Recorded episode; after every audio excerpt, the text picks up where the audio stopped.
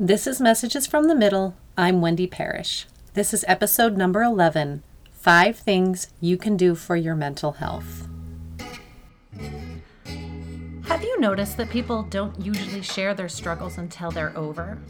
It's not until they've defeated their dragon and marched victoriously home that they share their story.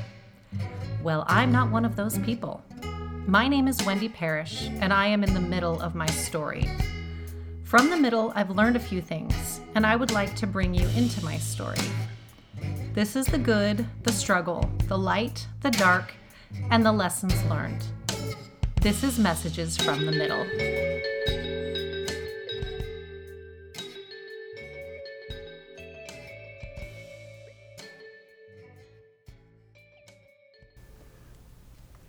Hi, and welcome to Messages from the Middle. This is episode number 11.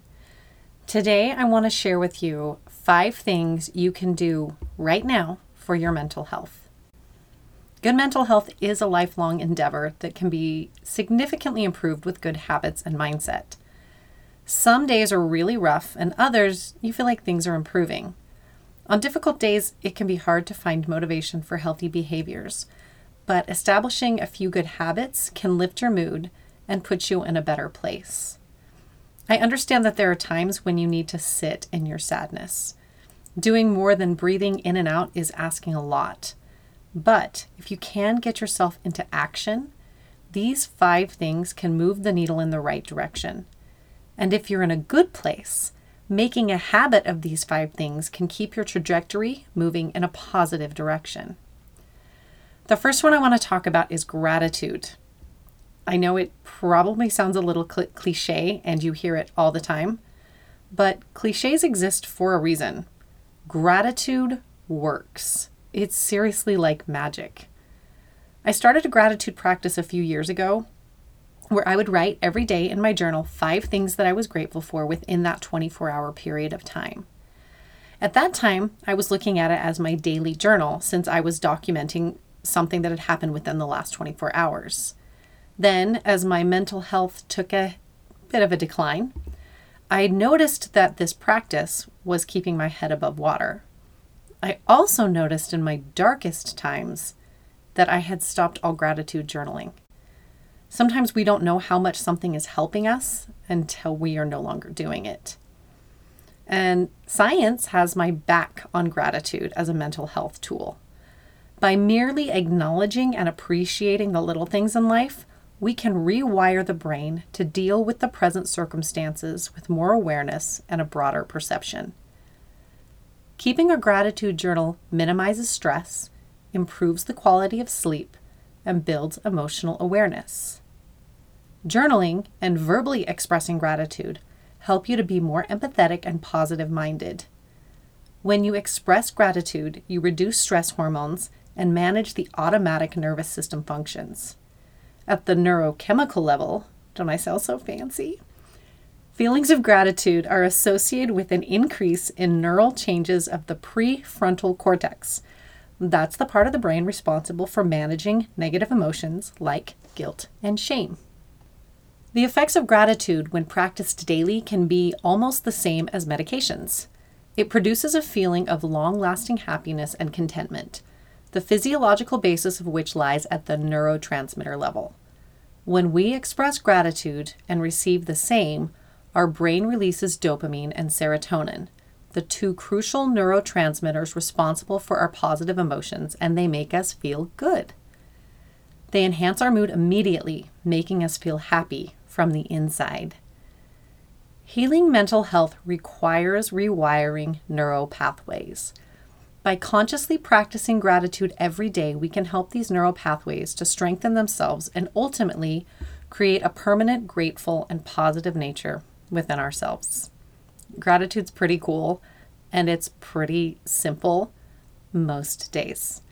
On the bad days, you may just need to sit and go, I am grateful for the color blue. I am grateful for I mean, the smallest thing, your favorite show on Netflix. Just pick something and express gratitude, and it will be fascinating how you notice that you just get that little lift just enough to help you through to the next step. Number two is sunlight. I recommend getting out in the sun for 20 minutes a day, preferably before 10 a.m.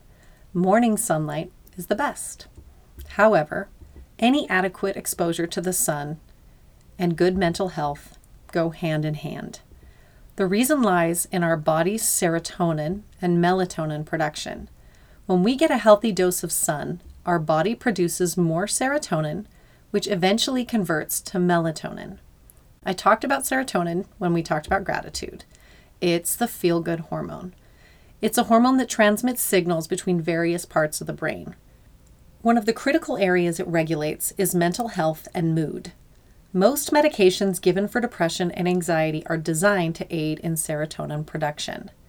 Releasing serotonin from sun exposure is a natural way to boost your mental health. Melatonin is known for its calming effects on the brain and ability to reduce stress levels and help with sleep. Low melatonin has been linked with mental health conditions such as anxiety, depression, schizophrenia, and ADHD. It's also worth noting that better sleep is also essential for better mental health. So, more sun, more melatonin, better sleep, better mental health. That's a big win. Right now it's early June, so right now it's pretty easy to get into, out into the sun and to get sunlight. However, it's a lot trickier in the wintertime. But you can still trick your body into creating serotonin and melatonin by using a happy light. These sun lamps produce an intense amount of light at 10,000 LUX? Lux? I don't know. I don't know how to say the technical term. Exposing your eyes to these lamps P.S. Do not stare directly at the light, just have your eyes angled toward the light, will trick your body into producing serotonin and melatonin. Sitting in front of a high powered light for 20 to 30 minutes each morning offers similar benefits of getting out in the sun to improve your energy levels, sleep and wake cycles, and helping with depression, anxiety, and seasonal affective disorder. Here are some ideas for getting that morning sunlight. Eat your breakfast, read, gratitude journal, or meditate outside in the morning. You can make all of this part of your morning routine. If you don't have a morning routine, I'll make that number 2A. Establish a morning routine that includes gratitude, movement, and sunshine to boost your mood for the day and in the long term. Number three is to take a walk. The ideal is to walk outside, you know, that whole getting sunlight thing. Studies show that spending 20 minutes or more walking outdoors causes the body's production of cortisol and other stress hormones to decrease. And this invites the brain and the body to relax. This is because of something called optic flow. As you walk, your eyes make constant lateral movements to continuously update your brain on where you are in space. The tree up ahead changes in relation to your gait and gets bigger as you walk towards it letting you know that you're getting closer. That's optic flow in action. As your eyes move to engage with optic flow, the parts of your brain that process your threat response become quiet. Optic flow can change your thought patterns. If you listen to episode 4 The Boxer about PTSD, I talked about EMDR as a treatment for PTSD. Eye movement desensitization reprocessing was created because Dr. Shapiro went for a walk one day when she was suffering with some negative thoughts and noticed that those thoughts were no longer bothering her. She then used the theory of optic flow to begin to create her method using bilateral stimulation and optic flow to successfully treat PTSD. The ideal is to walk outside when possible, but walking overall is great for your mental health and your overall health. Moving your body for 20 to 30 minutes each day has long term effects for your overall well being. Walking is one of the best ways to quickly change your mental state. Studies show that walking pushes your brain to release endorphins, which are known to help lighten your mood and build positive emotions throughout your body. In addition, researchers reveal that regular walking outdoors helps you feel calm and reduces levels of aggressiveness, hostility, and anger, all resulting in reduced tension and an elevated mood. Walking also reduces cortisol levels, which in turn lowers your stress levels. Walking fires up your problem solving capabilities and gets your creative juices flowing. For example, if you're sitting at your desk and you come up against a mental problem you just can't tackle, it's time to take a walk. The physical activities can help you clear your mind and trigger new ideas. Researchers have noted that individuals who are constantly physically active tend to be more creative than those who are more sedentary. Long walks help you sleep better at night, and again, sleep is important for your mental health. Millions of people have difficulty sleeping and rely on all types of sleeping aids, including medication, herbs, and supplements, to get to sleep. In reality, one of the best ways to get good sleep every night is to walk regularly. Walking is a physical activity, but it also exhausts the mind. So after a long walk, you're more likely to have a great night's sleep. Walking also helps reduce brain fog. Many studies now show that even a brief walk outside can rejuvenate or freshen the mind. People who take a break from work related activities and walk outside have been found to have improved concentration, better focus, and are re energized. My grandma Ruth recently died about a month ago, and she was 97 years old when she died. I would say up until not even the last year before she died, maybe even just a few months before she died, she was still sharp as a tack and fully ambulatory. She was doing so well. She was still mowing her lawn and living alone up until I would say about, I want to say nine months before she died. And she walked outside every single day. And I have to believe that those daily walks and her very healthy lifestyle have a lot to do with her living so well for so long. The fourth mental health tip I want to talk about is meditation. There are many different kinds of meditation, and if you're new to meditation, that might actually surprise you. Each type of meditation serves a different purpose. However, any meditation practice will be good for your mental health. When you're dealing with depression, you often have dark thoughts. The point of meditation is not to stop the thoughts from coming, but instead notice the thoughts as they come without judgment.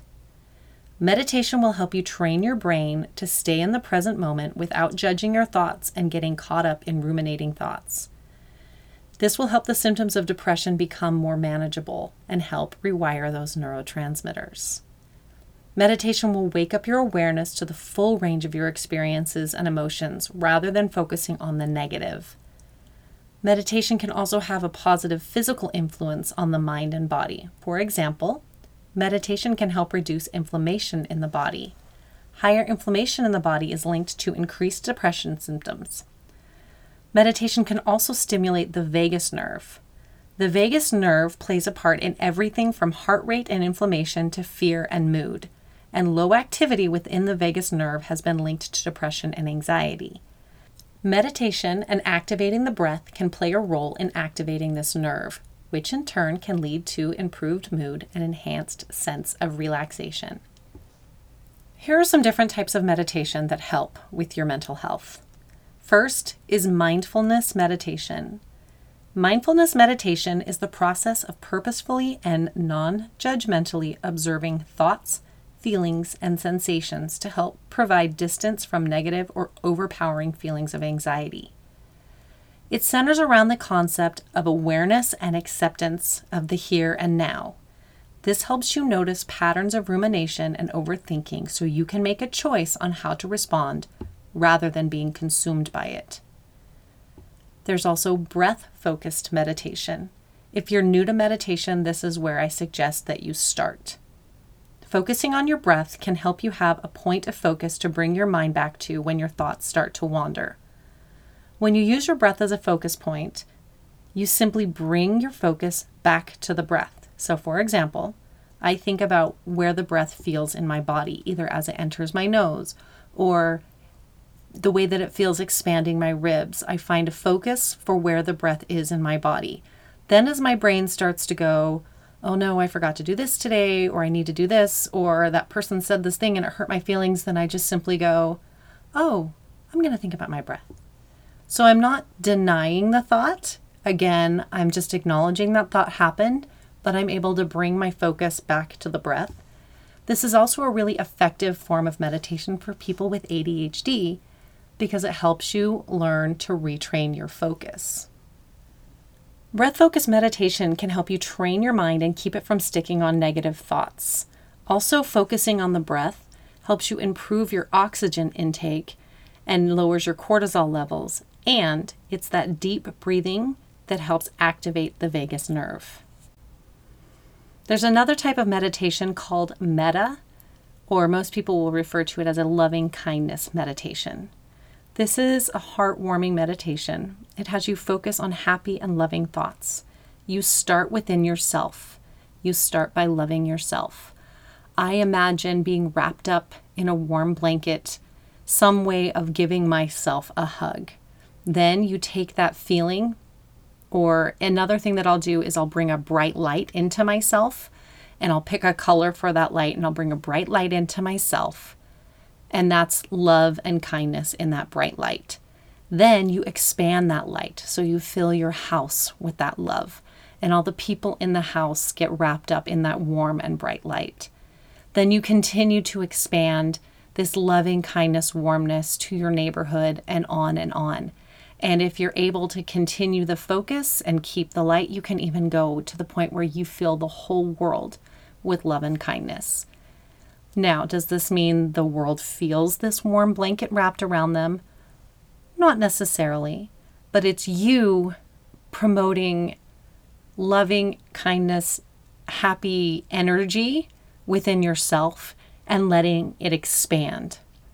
Just like mindfulness meditation, it trains your brain to respond differently to the stressors of depression. And it also cultivates increased feelings of connection with others that can help combat those feelings of isolation that come with depression. There's also walking meditation, and this is a great way to use two of the tools at once. With a walking meditation, as you walk, you take time to notice what's around you. You walk a little slower, recognizing and appreciating the smells, the sights, the sounds, everything around you. Notice your breath and the feeling of your feet on the ground. One way I've heard of doing walking meditations that helps open up your mindfulness is to pick something to look for. So find a flower you haven't seen before. Look for a blue rock, look for a pink rock.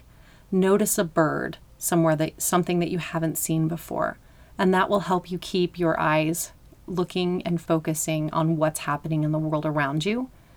This type of meditation, you have the benefit of walking, and then you also are using your eyes to look, right? That outside eye look, but you're also taking yourself out of ruminating and negative thoughts if that's what you get stuck in. If you're new to meditation, or even if you've had a meditation practice for a while, I recommend there's a lot of meditation apps out there. There's the Calm app. I use one called the Insight Timer that's really great. And within these meditation apps, there's courses that you can take that will teach you more and more about meditation. And then there's even like you can say a mindfulness meditation you can say a body scanning meditation, which I didn't really talk about, but those ones are great too. They help, they have you walk through your whole body and feel the way everything feels within your body. Um, you can even just pick music, and there's different frequencies that have different results within your brain. And we'll talk about that more because I fully intend on doing an entire episode about meditation. I get pretty excited about it. So I recommend looking into one of these meditation apps. The ones I can name off my head Insight Timer, Headspace, Calm, and Waking Up are the ones that come to mind. And we've made it to number five. The fifth mental health boost I want to talk about is cold water therapy. I was hesitant to put this one in here because cold water immersion therapy is everywhere these days. But there's a reason. The benefits of cold water therapy either through cold showers or immersion, are immense. A cold shower can help improve circulation throughout the entire body. It helps to relax tense muscles, which allows more blood flow to reach the extremities. This increases circulation, which helps deliver oxygenated blood with vital nutrients where they're needed most, resulting in improved overall health and well being.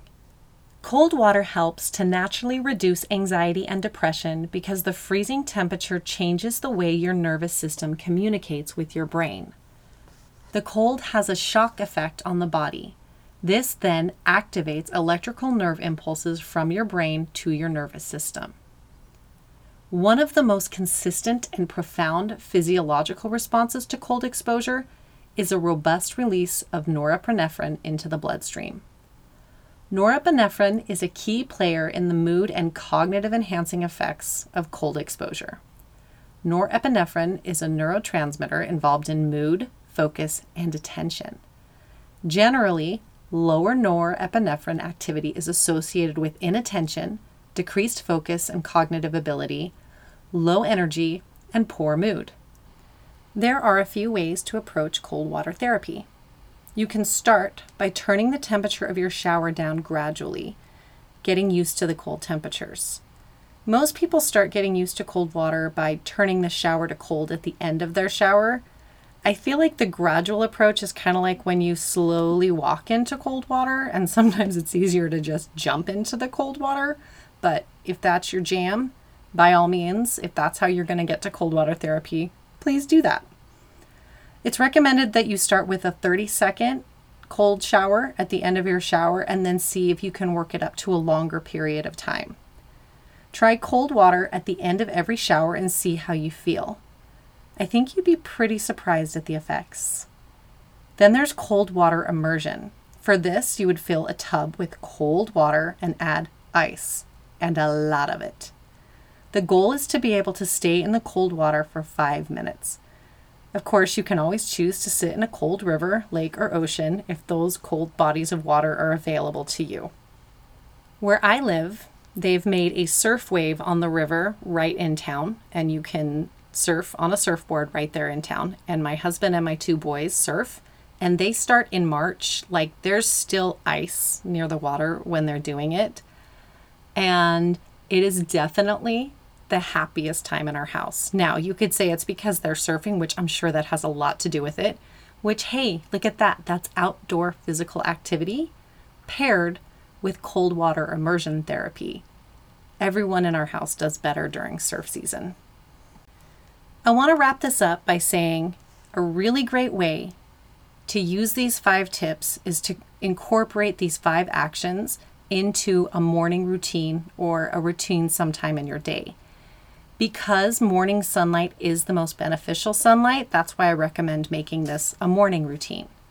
So, for example, you create a routine where you wake up in the morning and immediately meditate and write in a gratitude journal. Then you go for a walk outside in the sun. Then, when you take a shower, you turn the water to cold. You can even do your gratitude journaling and your meditation outside for a little extra sun exposure. A routine that incorporates these five mental health boosts will help you establish habits that will serve your health and well being for years to come. If you establish these things as habits when life is good, they're established as habits when you go through hard times and they can keep your head above water. You can also bust any of these tools out on the fly. If you feel those dark clouds rolling in and anxiety is showing up for you, go outside and go for a walk. You can sit and name five things you are grateful for, even if they're small things. On days when everything feels dark and hopeless, you can find a flower you're grateful for, a pet you're grateful for, a person, someone that you're grateful for. Any act of expressing gratitude will allow some light in and get you to the next moment. You can stop and breathe and send some love to yourself and to others around you through meditation. Or just activate your vagus nerve by deep belly breathing through a breathing meditation. Learning and incorporating healthy habits and a mindset can be a key to improving or maintaining mental health. As you gain healthy habits and tools, you'll likely maintain a better baseline of mental health and have the tools and skills to draw from in your times of difficulty. I hope you found this information helpful, and I'd love to hear what habits work for you. I'd also love to hear what subjects you'd like to have me tackle in podcast episodes. I still have so many ideas in my quiver, but I'd love to hear anything that you guys would love to know. And also, I'm open to a Q&A format if anyone has any questions for me that they'd like me to answer. I would be more than happy to go there and answer questions for you.